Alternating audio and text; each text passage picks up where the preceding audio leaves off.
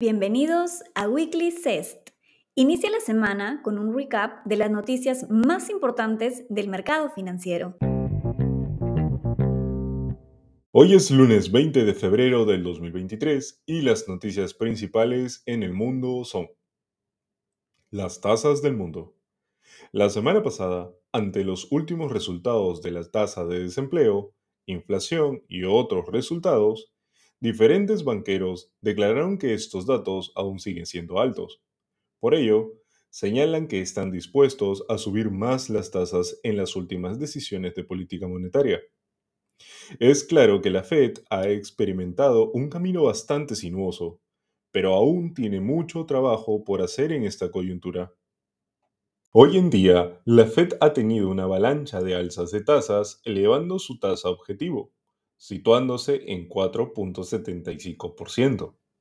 Por otro lado, el número de estadounidenses que solicitan prestaciones por desempleo disminuyó inesperadamente la semana pasada, mientras que otro informe mostró que los precios de producción se aceleraron en enero. Esta situación nos lleva a un incremento en la probabilidad de recesión como consecuencia del endurecimiento de las condiciones financieras en un momento de alzas de tasas de interés y la expectativa de que la inflación se mantenga elevada en el mediano plazo. Europa. Luz al final del túnel. El Banco Central Europeo promete endurecer más la política monetaria con las subidas de tasas de marzo y mayo hasta tener pruebas que la inflación subyacente vuelve al objetivo.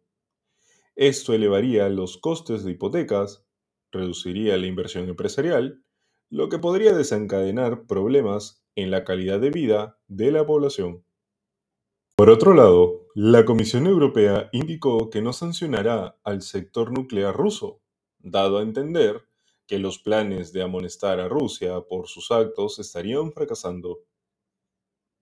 En el Reino Unido, la inflación sigue siendo uno de los temas más controversiales hasta el momento, debido a que la economía se deteriora cada vez más, en especial luego del Brexit.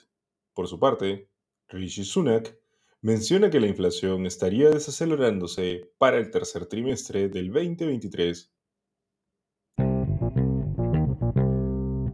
China con los globos en el aire. Estados Unidos mencionó que los objetos son de fabricación china. Por su parte, China menciona que son únicamente dispositivos de vigilancia meteorológica que se desviaron de su ruta. Por otro lado, la economía de China se ha estabilizado a finales del 2022 y ha comenzado a recuperarse a principios del 2023. La economía ha conseguido un crecimiento razonable en lo que va del año a pesar de los riesgos del cero COVID. Finalmente, tras alcanzar un crecimiento aproximado del 3% en el 2022, se espera que las autoridades hagan públicos sus objetivos económicos en la cumbre anual de la Asamblea Nacional Popular. Finalmente, tras alcanzar un crecimiento aproximado del 3% en el 2022, se espera que las autoridades hagan públicos sus objetivos económicos en la cumbre anual de la Asamblea Nacional Popular. Por último, estimado inversionista, a pesar de la especulación de recesión en las principales economías, los datos recientes se mantienen sólidos, incluso teniendo en cuenta la actual batalla de los bancos centrales contra la inflación. Recuerde que en épocas donde las tasas se mantienen altas, la renta fija es una opción importante a revisar.